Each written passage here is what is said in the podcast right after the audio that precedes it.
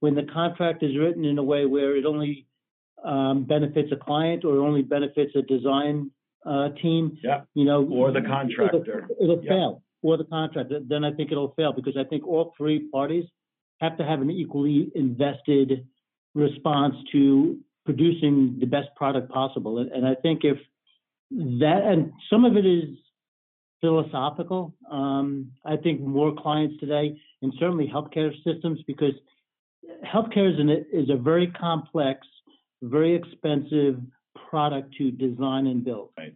And I think the benefit to um, IPD is really that they understand those metrics, they understand the dollars, and they understand the sensitivity to, to deliver a product that's better than the rest and on budget. There's there's more at risk for them, and then you know if you share that risk with the contractor and with the design team, you know mutually, the the benefits far outweigh any risk that's involved. Um, and I think that's what's important for everybody to understand. No, I agree, and especially when you mentioned, you mentioned a term that takes me a little back in the day of Motorola's in the manufacturing industry that I once was a part of, Six Sigma. You know, six decimal points on the ratios of errors, meaning Yep. no errors. So Right. if you're not getting the owner, the end user, the engineer, the architect, the contractor, all in the beginning, driving towards what the goal is, in process review all the way through, feedback when it's closed, let's start the next, so we can start getting into a point where there's no mistakes. Yeah, well, and, you know, we, what we, we're trying to do, and, and, you know, we, we don't have a lot of traction yet on this, is, you know, we do a lot of work with a lot of different healthcare systems, and we have pretty good relationships. Um, getting the entire team invested day one and make sure that the, the contractual obligations for everybody's mutually beneficial for the best product possible. We also understand that there's always room for improvement. So what we also want to do, and this could be a collaborative effort that we haven't really gotten into yet, but maybe it's a proposition I'll make now. Um, do a do a debrief and a closeout and the lessons learned, and you know let let's do um, some type of workshop or some type of um, analysis on what worked best for a project, what could be improved. Um, I think that's an integral part of I think the entire process as well because once you turn over space and people are operating in it, that's really not the end of the life cycle. The life cycle will continue. Yeah. Um, the practice will improve. I think the space potentially could improve. Um, and if we, we keep that in mind as another component of this entire process uh, and lifespan of a project, um, I think ultimately you'll get better and better at producing better results.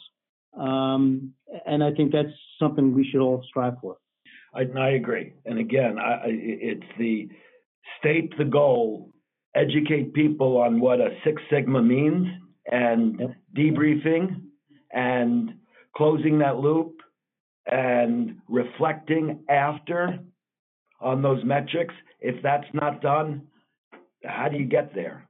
And maybe Yeah. just reaching for those no errors at all. And this is our process to get there uh, interesting things will come out. Again, I smile at the contractor um, to be involved really early because we'll get to know the intent much better. Because a Yeah. lot of the times, you know, and we do a lot of healthcare as well, and when it's the we got the drawings and it's a uh, uh, seven to ten days to get the number back to you with the critical path analysis and schedule, and then five days to mobilize, and what was a 24 week construction schedule became a 20 or an 18 week because the Right. pre-design took longer and you know Right. i'm still seeing that a lot from the healthcare industry but Yeah. I, I i believe as people get more educated and looks at these other types of project delivery mechanisms uh, we can start earlier and earlier. You see it earlier as a contractor. Half the Yep. time we see it earlier. It, we, we, we are seeing it starting to change. Um, look, the, the, the reality of the older model where, you know, design is brought on board, he deals with leadership. Leadership doesn't necessarily get full buy-in by the end users.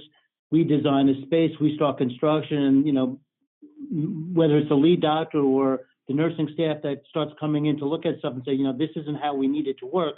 We need to do it this way or a different way.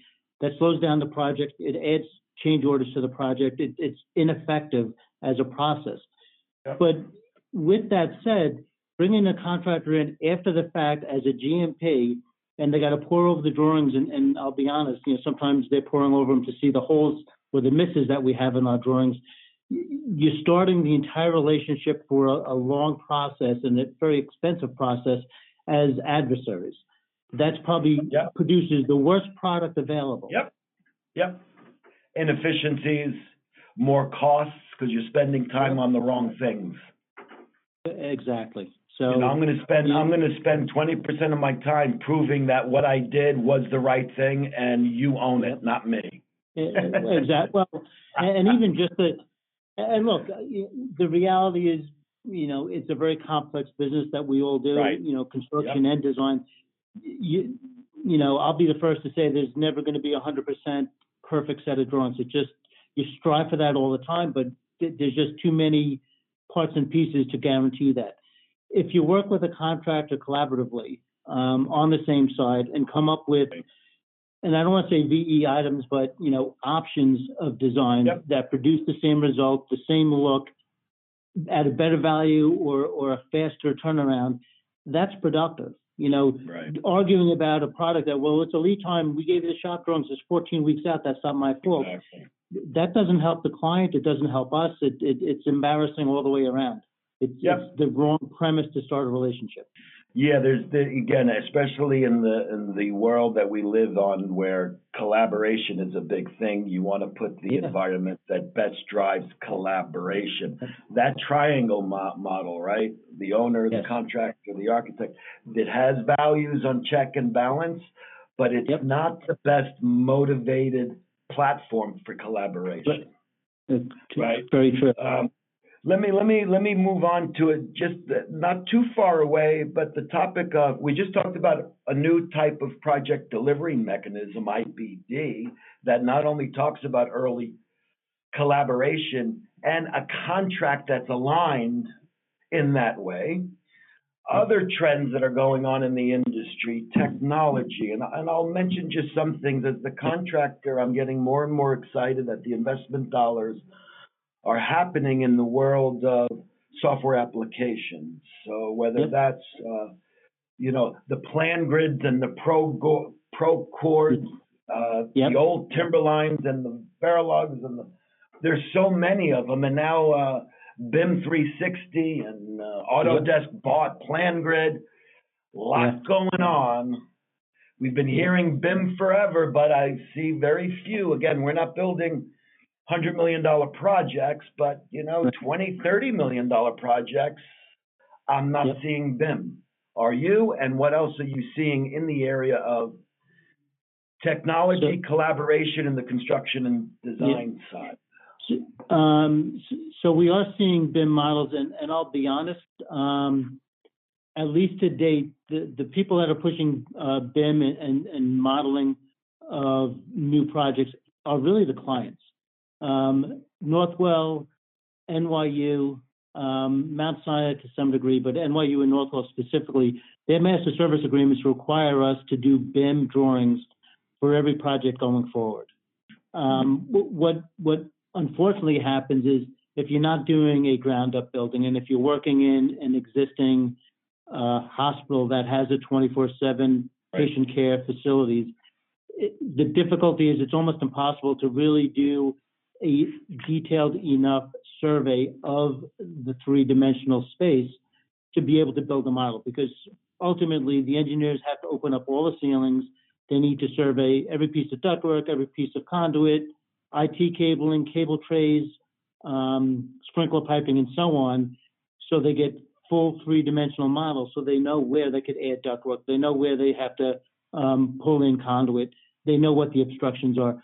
The problem is with existing healthcare facilities, if you're dealing with that, it, it's really impossible to do a BIM model. So we're really falling back to a 2D CAD Yep. um, set of drawings. But, you know, with that said, you know, for hospitals, any new hospital now will definitely be done in 3D. Most hospitals now, if they can afford the time to do the survey, want to have the floors on uh, a BIM model because eventually they're going to do all their diagnostics and all their upgrades based off of that model. They're going to understand what they have to do for uh, HVAC. You know, healthcare is a commoditized market right now. People want to be able to control the temperature in their room. They're going to want to control from a technology point um, the TV in their room, um, shades, lighting. All those things require smart buildings. All those things require additional infrastructure to aging facilities. So without the BIM model and, and without truly understanding the space three dimensionally of where you can add some of this infrastructure, it's impossible to do the upgrades. So I think the product that you have out in at least the New York metro, top metropolitan area, especially New York City, you're going to have to start developing BIM models, even though it will be a hardship to start to develop. Um, it's the only way to really get the efficiencies out of the space above the ceiling, which is as congested as anything in a healthcare system, to be able to do those smart buildings and get that technology in place to give people the environment they want to they want to actually convalesce in and actually are better healing environments. Yep, yep. No, and, and, Um, and I agree. The same types of things I've been seeing from the contractor's perspective on, on BIM, the larger, um, organizations out there with, uh, many uh, millions of square feet of space, the, the, whether that's the healthcare brands, the, the school brands as well, same type of things. I'll see that even for the contractor, you know, for coordination, drawing overlays and or as-built yeah, um, from a business standpoint. Now, from a collaboration standpoint, um, uh, you know, it's interesting to see where that's going. I don't know if you have a, an opinion Yeah. on that, and that's more on the pre-construction to really construction, construction to Yeah. closeout. Um, Right. whether that's the pro Procores of the world, do you, do you, are you seeing the engagement there or the requirements, or we're still a little early there? I, I I think we're still a little early, and I and I think part of it I um, also is there's so many pieces of software out there um, Yeah. for you know as project management tools, and there's probably two or three that you just mentioned that are probably top of the field. Um, but from the design world, we don't all own those applications, um, and depending on which uh, contractor is on board, they have a Procore or something else. Um, until there's kind of a, a universal model or, or there's a software that can communicate across platforms, yeah, it, that's the challenge. Um, BIM has pretty much solidified around, you know, Revit as the software of choice, Right. and, and that's why it has traction. Um, it's the same reason why AutoCAD was um, the sole source of 2D drawing. You know, they cornered the market. Um, until you have a project management platform that has that bandwidth, I think it's going to be hard for everybody to collaborate because people just have separate software systems. And it's interesting, you even, I, I agree from that conclusion. It's, uh, as a mid-sized contractor, I have a dedicated tools developer that can write code to connect the Right. disparate pieces out there. Yeah. That probably never happened five years ago, right? We Uh, usually don't increase our overhead as the con- constructor. Right. Anyway, hey, Al, we're, we're running out of time. I want to say thank you for the chat. Uh, that was Thank Al you. Thompson.